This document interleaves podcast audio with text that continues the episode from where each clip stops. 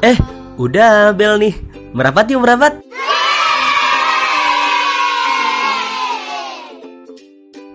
Oke, halo. Balik lagi bersama saya, Maruf El Munir dalam podcast Pikir-Pikir Lagi. Jadi, untuk teman-teman yang baru saja bergabung dengan podcast Pikir-Pikir Lagi, podcast ini adalah podcast yang banyak membahas tentang kepemudaan, pengembangan diri, psikologi, dan juga kesehatan mental. Episode 39, pengalaman kerja pertama untuk kamu para fresh graduate. ya, di episode ini gue akan membahas tentang pengalaman kerja pertama dari gue tentunya yang mana semoga ini ada manfaatnya untuk kamu-kamu para fresh graduate yang bingung gitu ya ketika jadi seorang fresh graduate masuk kerja itu harus bersikapnya gimana harus menjadi orang yang seperti apa dan segala macamnya. Nanti kita akan bahas di sini. Semoga kita bahas sampai tuntas gitu ya. Dan tentunya gue juga akan memberikan tips-tips tips-tips praktikal gitu. Hal-hal apa saja sih yang harusnya kita lakukan di pengalaman kerja pertama kita. Oke kalau gitu langsung saja kita berangkat. Langsung aja kita mulai. Tiga dua dan satu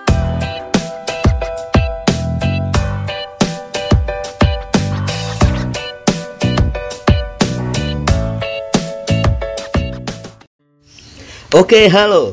Selamat pagi, siang, sore, malam untuk kawan-kawan pendengar podcast. Pikir-pikir lagi. Lama banget ya. Ya, jujurnya ini gue rasa ah, kurang produktif gitu ya di tahun 2020 ini terutama di podcast ini. Nanti gue akan ngebahas lagi deh tentang bagaimana membangun produktivitas tadi. Tapi sebenarnya bukan berarti gue nggak produktif sama sekali tapi memang produktivitasnya bergeser gitu ya. Tapi kita kan nggak akan bahas ke sana. Kita akan bahas lagi di pengalaman kerja pertama gue gitu ya. Jadi di sini akan membahas tentang gimana sih pengalaman gue di pekerjaan pertama gue dalam tanda kutip uh, kalau gue bilang pekerjaan pertama mungkin bukan pekerjaan pertama banget gitu ya. Yang di yang gue maksud di sini pekerjaan pertama adalah pekerjaan yang kontrak. Nah yang kita masuk ke dalam sebuah perusahaan besar. Tentu akan berbeda halnya saat kita hanya magang atau mungkin ya kunjungan-kunjungan lain segala macam lah. Atau mungkin kita sebagai seorang yang freelance seperti saya itu agak beda juga jadi kalau kita masuk ke dalam industri perusahaan itu agak beda jadi kemarin itu kan saya sempat kerja di perusahaan retail gitu ya, kurang lebih satu tahun. Ya, pengalaman yang cukup saya rasa. Sebelum akhirnya saya memutuskan ya ini agak menarik di pengalaman kerja pertama saya setahun saya sudah memilih resign. Ya itu. Tapi sebelum kita lanjut tentang membahas hal ini gitu ya, gue pengen bahas dulu tentang apa sih sebenarnya fresh graduate di mata perusahaan-perusahaan gitu ya. Ya mau gue kasih tahu bahwasannya fresh graduate di mata perusahaan itu sangat luas. Apanya? Sudut pandangnya. Saya maksud begini teman-teman. Jadi semisal uh, mungkin teman-teman tahu gitu ya kalau misalkan saya tuh ngedaftarnya apa atau, atau mungkin gini saya sudah punya pengalaman di bidang-bidang pengembangan manusia pengembangan diri. Di training dan juga di pengembangan terus pembuatan modul dan segala macamnya. Dan mungkin di beberapa institusi pun juga uh, tidak meragukan hal itu. Nah namun kadang-kadang agak sedikit berbeda ceritanya saat kita di perusahaan gitu ya. Walaupun kita masuk di perusahaan dengan CV yang bagus gitu ya menunjukkan oh kita sudah punya pengalaman A B C D E F G. Tapi kita belum pernah kerja kontrak pertama. Gue bilang hasilnya adalah teman-teman akan tetap dianggap sebagai fresh graduate. Bukan berarti gini ya walaupun pas waktu saya ingat banget pas waktu interview saya bilang gini bu walaupun saya adalah seorang fresh graduate saya nggak fresh fresh banget bu. Dalam arti saya ini adalah seorang fresh graduate yang punya semangatnya semangat fresh graduate tapi pengalaman saya bukan seorang fresh graduate bu. Itu adalah hal yang mungkin saya jual ketika itu ketika diwawancarai oleh perusahaan. Tapi tetap uh, di sebuah instansi perusahaan itu ternyata melihatnya seperti itu. Kalau seandainya kita benar-benar belum punya pengalaman kerja pertama ya kita akan tetap dilatih sebagai fresh grade dan itu yang harus kita sadari semuanya dan sayangnya aku dulu terlambat menyadari hal itu Kenapa? Ya, di pengalaman kerja pertama gue ini senang sedihnya banyak banget. Bahkan terakhir gue di apa di di perusahaan itu gue bilang gini. Saya terima kasih banyak bu, saya mendapatkan pengalaman di sini. Walaupun setahun saya ngerasa saya sudah bekerja tiga tahun di sini bu, karena saya ngerasa ikan senangnya banyak dan sedihnya banyak. Bahkan konflik-konflik yang saya alami dan saya lalui juga banyak. Dan itu membuat saya uh, banyak banget pengalaman dalam hal terkait gitu ya. Ya. Uh, jadi gini yang pengen gue bahas di sini hal-hal praktikal tentang skill-skill apa sih yang harus dimiliki kita sebagai seorang fresh graduate ya saat kita menjalani pengalaman kerja pertama. Yang jelas pertama adalah adaptabilitas. Nah, adaptabilitas itu seperti apa?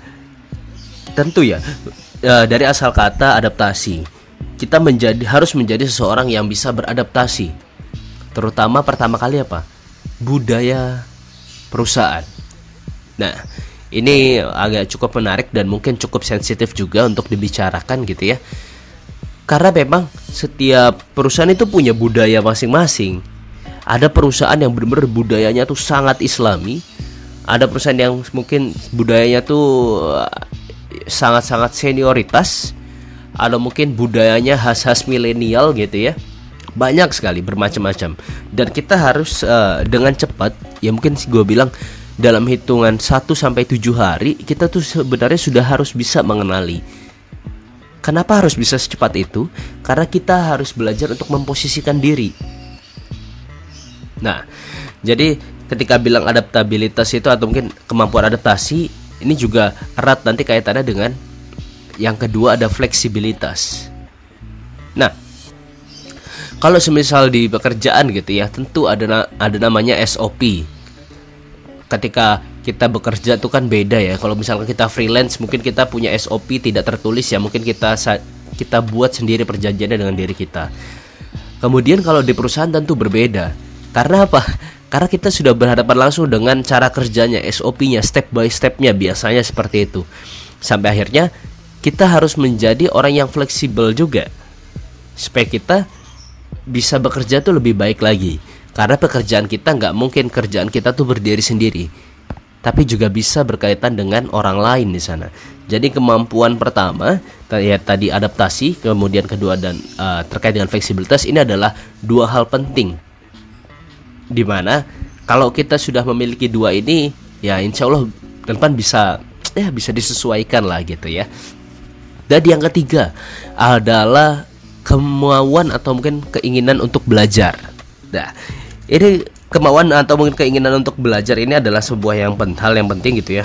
Karena gimana pun juga teori-teori yang kita dapatkan di perusahaan eh perusahaan sorry. Yang dap yang kita dapatkan di kampus itu tidak akan pernah sama di sebuah perusahaan atau mungkin ketika kita prakteknya gitu. Itu real ya bahkan ya mungkin tanya-tanya aja deh sama teman-teman yang lain. Saya rasa hampir di semua uh, apa namanya industri di semua bidang pekerjaan pasti akan selalu ada hal seperti itu. Yang mungkin secara teorinya seperti ini prakteknya begini di perusahaan yang dipakai. Atau mungkin teori-teori yang kita pelajari dulu nih di apa di kelas ternyata ketika masuk perusahaan ya iyalah jadul banget masih pakai teori gitu. Nah nanti lu lu bakal nemuin. Dan itu mungkin adalah sebuah hal menarik. Makanya tadi gue bilang kemauan atau mungkin keinginan kita uh, untuk terus belajar itu adalah hal yang penting gitu ya. Bagaimana kita berkeinginan untuk terus belajar. Akhirnya apa? Kita selalu meningkatkan kapasitas kapasitas diri kita. Semisal gue yang ketika masuk itu ada di domainnya human capital gitu ya. HRD lah gampangannya. Nah di sana gue benar-benar menempatkan diri di mana gue harus belajar sebanyak-banyaknya ketika di sana walaupun gue nggak belajar rekrutmen gue pelajari tentang rekrutmen. Walaupun gue nggak berada di asesmen gue pelajari semua hal tentang asesmen. Kemudian uh, gue nggak berada di tim talent tapi gue belajar berbagai hal tentang talent. Gue nggak ada nggak eh, nggak uh, ada di bidangnya personalia.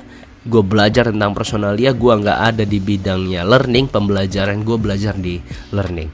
Nah jadi semua hal itu harus harus menjadi satu gitu ya yang yang tiga hal ini tentang kita bagaimana beradaptasi, kemudian kita mempunyai fleksibilitas, kemudian keinginan untuk terus belajar. Nah, kalau sudah ini, nah ini udah semakin lengkap hmm, ini kita menjadi seorang pekerja yang fresh graduate gitu ya. nah, jadi ada hal yang mungkin juga menarik gitu ya di ranah kerja gitu ketika membahas tentang adaptabilitas dan juga fleksibilitas banyak orang yang akhirnya berpikir wah kalau misalnya kita harus fleksibel kemudian adaptasi mulu jangan-jangan kita malah pakai topeng nih. Malah nanti dikira kita cari muka nih dan segala macamnya ya ini ini udah agak berat nih pembahasannya. Tapi kalau misalnya gue bilang setiap orang pasti akan selalu menghadapi hal-hal semacam itu. Ada momennya gitu ya kita memegang erat idealisme kita. Ada momennya kita harus bisa fleksibel. Dan biasanya ada batasan-batasannya seperti itu ya. Makanya uh, salah satu hal yang mungkin gue rasain ketika gue bekerja adalah itu. Jadi gue ngerasa ini bukan gue banget kalau gue mengerjakan hal ini. Di sisi lain kayaknya gue emang harus mengerjakan ini karena gue harus bertahan di sini anggaplah seperti itu. Dan gue lihat mm, di perusahaan memang banyak akhirnya seperti itu karena banyak faktor gitu ya. Nanti bahas banyak membahas tentang apa uh, itu kaitannya dengan pengambilan keputusan dan segala macamnya. Kayak misalkan nggak mungkin orang itu terus menen, apa mempertahankan idealismenya kalau yang dipertaruhkan itu adalah gajinya dia sendiri yang mana dia itu adalah tuklang punggung harus membiayai orang tuanya, anaknya misalnya istrinya dan segala macamnya. Tentu adalah hal-hal lain gitu. Nah, itu yang mungkin harus kita sadari banyak sekali kita akan mempertemukan hal itu. Di mana di pikiran kita tuh banyak bertabrakan adalah hal-hal seperti itu, terutama untuk gua gitu ya. Eh, orang-orang uh, kayak gua yang mungkin cenderungnya keras kepala, cenderungnya punya idealisme yang macem-macem gitu ya. Pokoknya nggak mau A, pokoknya nggak mau B, pokoknya harus A, pokoknya harus B.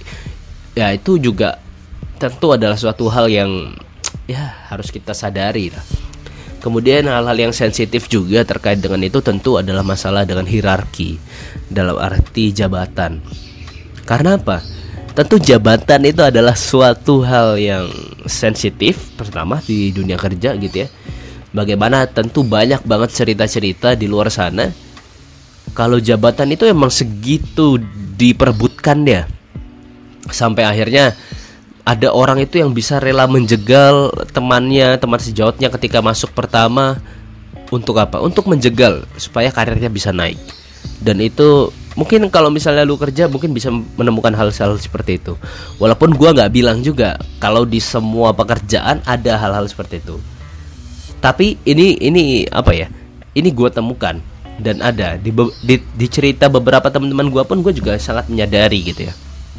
Bahkan ketemu juga dengan orang-orang yang mencari muka gitu ya depan atasannya supaya naik jabatan ada. Nah sekarang kembali ke diri lu gitu ya. Bagaimana dengan value-value yang lu punya? Kemudian lu masuk ke dalam suatu perusahaan yang mungkin punya value sendiri lu harus bisa menyesuaikan value itu. Adakah value-value yang tidak cocok? Dan kita harus peka juga. Peka pada apa peka pada hal-hal tidak tertulis. Nah ini mungkin ada hal-hal penting ini. Peka pada hal tidak tertulis itu Ya ya itu tadi. Mungkin ada value-value yang tidak tertulis Tapi itu udah sudah sangat dijalankan gitu aja gitu ya. Anggaplah ada SOP tidak tertulis. Anggaplah kalau misalkan kita lagi di mana gitu ya Di apa di sebuah instansi Kita lagi minta tanda tangan gitu ya. Akhirnya karena kita mau minta tanda tangan Bayar administrasi sepuluh ribu untuk yang bikin suratnya atau apa. Itu kan sering kali hal, hal seperti itu adalah SOP tidak tertulis. Nah kita ketika kita menemukan hal itu kita mungkin harus menjadi seorang pribadi yang pertama nggak gampang kaget lah ya. Nggak gampang kaget nggak gampang uh, intinya nggak cepat kaget kemudian juga nggak cepat merespon. Akhirnya kita ya kita sendiri yang salah lah ya mungkin kalau udah berkaitan dengan ini nanti bahasannya terkait tadi juga. Gue bilang pernah bekerja iya bener. Jadi posisi gue gue ini sudah resign gitu ya dari kantor gue kalau di tentu teman-teman nih sekarang bertanya alasannya apa mas? Kok bisa sampai keluar padahal kan baru setahun? Ya. Jadi di sana kan gue sebagai seorang trainer trainer begitu ya. Yang mungkin punya peran ganda yaitu sebagai trainer dan juga learning operation. Nah kalau berkaitan dengan ini ada banyak hal yang mungkin tidak bisa saya jelaskan juga gitu ya intinya adalah ada value-value, ada budaya-budaya yang tidak sesuai dengan diri gue. Yang mana ada hal lain juga yang kalau seandainya gue lanjutkan akan berakibat buruk kepada gue. Berakibat buruknya seperti apa? Ya gampangannya makan hati lah kalau kalau harus dilanjutin terus. Karena kebanyakan makan hati kan kita juga yang gak sehat gitu ya. Akhirnya ngedumel mulu apa apa bawaannya ngedumel.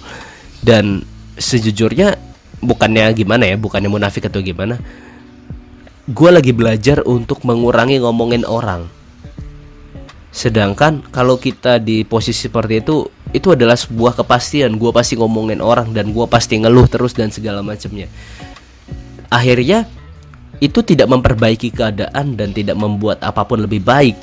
Yang ada malah makin merusak diri gue gitu ya. Mungkin bahasa islaminya guanya tambah dosa abis itu guanya tambah kepikiran guanya mikirin hal-hal yang nggak penting gitu dan segala macamnya. Nah itu berjalan cukup lama sebenarnya dari sebelum kontrak gua habis.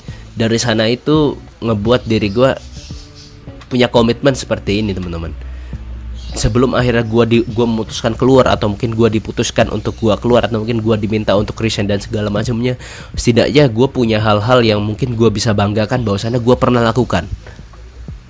Nah uh, kalau ini sih udah apa ya mungkin ini udah jadi value gua gitu ya. Jadi nggak tahu apa gue selalu ngerasa di mana pun gue berada di situ gue harus bisa ngasih nilai tambah Iya, entah itu komunitas di sebuah komunitas, entah itu di sebuah lokasi, entah itu di sebuah tempat. Gue harus ngerasa gue tuh harus punya kontribusi untuk hal itu sebagai rasa terima kasih gue gitu.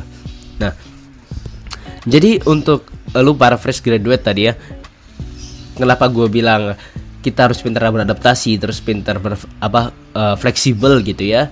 Kemudian juga ada keinginan untuk belajar. Keempat juga tadi tentang peka kepada hal-hal tidak tertulis Nah, ini adalah sebuah hal yang sensitif tapi teman-teman harus segera menyadarinya. Karena kalau udah hal itu disadari ya ya itu tadi gue bilang lancar insya Allah lancar karir ke depannya. Nah, uh, untuk selanjutnya yang mau gue bahas juga di pengalaman kerja pertama ini ya kita harus ngelihat lah ngelihat lihat tentang siapa sih sebenarnya lawan bicara. Kalau mungkin tadi gua bahas sedikit tentang bagaimana uh, mungkin bisa saja ada seseorang yang ingin merebut jabatan dan atau mungkin menggeser lu supaya dia peluang jabat mendapat jabatan lebih tinggi. Itu adalah hal biasa yang sering terjadi di perusahaan-perusahaan ternyata. Dan yang mungkin ketika lu ngedenger kayak gini lu akan bilang ya ilah emang gitu apa lu doang kali yang kayak gitu? Sejujurnya gue dulu ketika menjadi seorang fresh graduate gue juga bilang kayak gitu. Dalam arti ya lah emang orang-orang pada sejahat itu apa sampai akhirnya mau nyingkirin atau mungkin mau ngilangin pendapatan orang? Ya kalau gue bilang sejujurnya gue merasakan. Salah satu faktor lain kenapa akhirnya gue keluar gitu ya atau mungkin gue dikeluarkan dan segala macamnya ada faktor itu. Ada faktor di mana kita bisa berteman dengan siapa saja tapi ternyata teman kita itu tidak benar-benar menjadi teman kita. Dalam arti ya main belakang lah. Nusuk dari belakang. Dan itu adalah hal yang ya harus siap dihadapi dengan berbagai konsekuensinya tadi. Karena hal lain yang gua sadari adalah kita nggak bisa ngebuat orang semua orang itu suka sama kita ya. Jadi itu benar-benar menjadi pelajaran banget. Bahkan kadang-kadang kita nggak bisa juga kayaknya kalau kita terlalu memandang semua orang itu positif akhirnya kita membuka semua hal ke setiap orang. Yang ternyata pisaunya berbalik arah ke kita gitu dan segala macamnya. Atau mungkin ya itu itu, adalah hal yang terjadi di gua. Jadi intinya ada momen di mana orang lain itu sampai bercerita sesuatu yang mungkin secara nggak langsung menjelekkan gua di level atasan-atasan gue dan dampaknya apa? Dampaknya uh, kontribusi gue atau mungkin hal-hal yang gue lakukan dianggap jelek. Di luar itu yang menjadi menarik adalah seperti ini teman-teman. Ada atasan yang menganggap seperti itu tapi di sisi lain ada manajer lain atasan lain yang nyampe mau belain gue sampai akhirnya bilang ayo mas kalau misalnya mau ajuin banding saya bantu. Mas banding biar tetap di sini. Nah jadi memang ada dua kutub gitu ya yang saya dapatkan. Tapi kalau udah menghadapi seperti itu daripada terjadi apa konflik yang berkepanjangan gitu ya mungkin awalnya antara gua dengan orang-orang yang berkaitan sampai akhirnya ada karena ada orang yang mau belain gua akhirnya orang-orang yang mau belain gua harus terlibat gua sih memilih nggak usah. Lebih baik gua yang pergi. Dan itu adalah uh, gambaran singkat cerita keputusan gua keluar dari tempat kerja pertama gua nah di luar itu memang banyak tentu banyak sekali pengalaman yang gua dapatkan terkait dengan pembelajaran mungkin juga di bisnis uh, bisnis prosesnya yang ada. Gue sangat mempelajari semua. Nah itu itu adalah hal-hal yang apa perlu gitu ya. Ya semoga hal ini bermanfaat gitu ya untuk lu semua yang mungkin uh, sekarang-sekarang ini lagi men, uh, berada di kerjaan pekerjaan pertama. Semoga lu semua bisa pada betah deh ya bisa pada betah karirnya pada lancar-lancar semua berkah terutama ya nanti kalau udah pada apa namanya pada sukses jangan lupa gua lah Oke, okay, ya udahlah. Uh, di episode ini gua nggak terlalu panjang lebar. Sekian sekian apa? Sekian aja ya yang bisa saya sampaikan. Kurang lebihnya mohon maaf. Sampai jumpa di podcast pikir-pikir lagi episode selanjutnya. Dadah.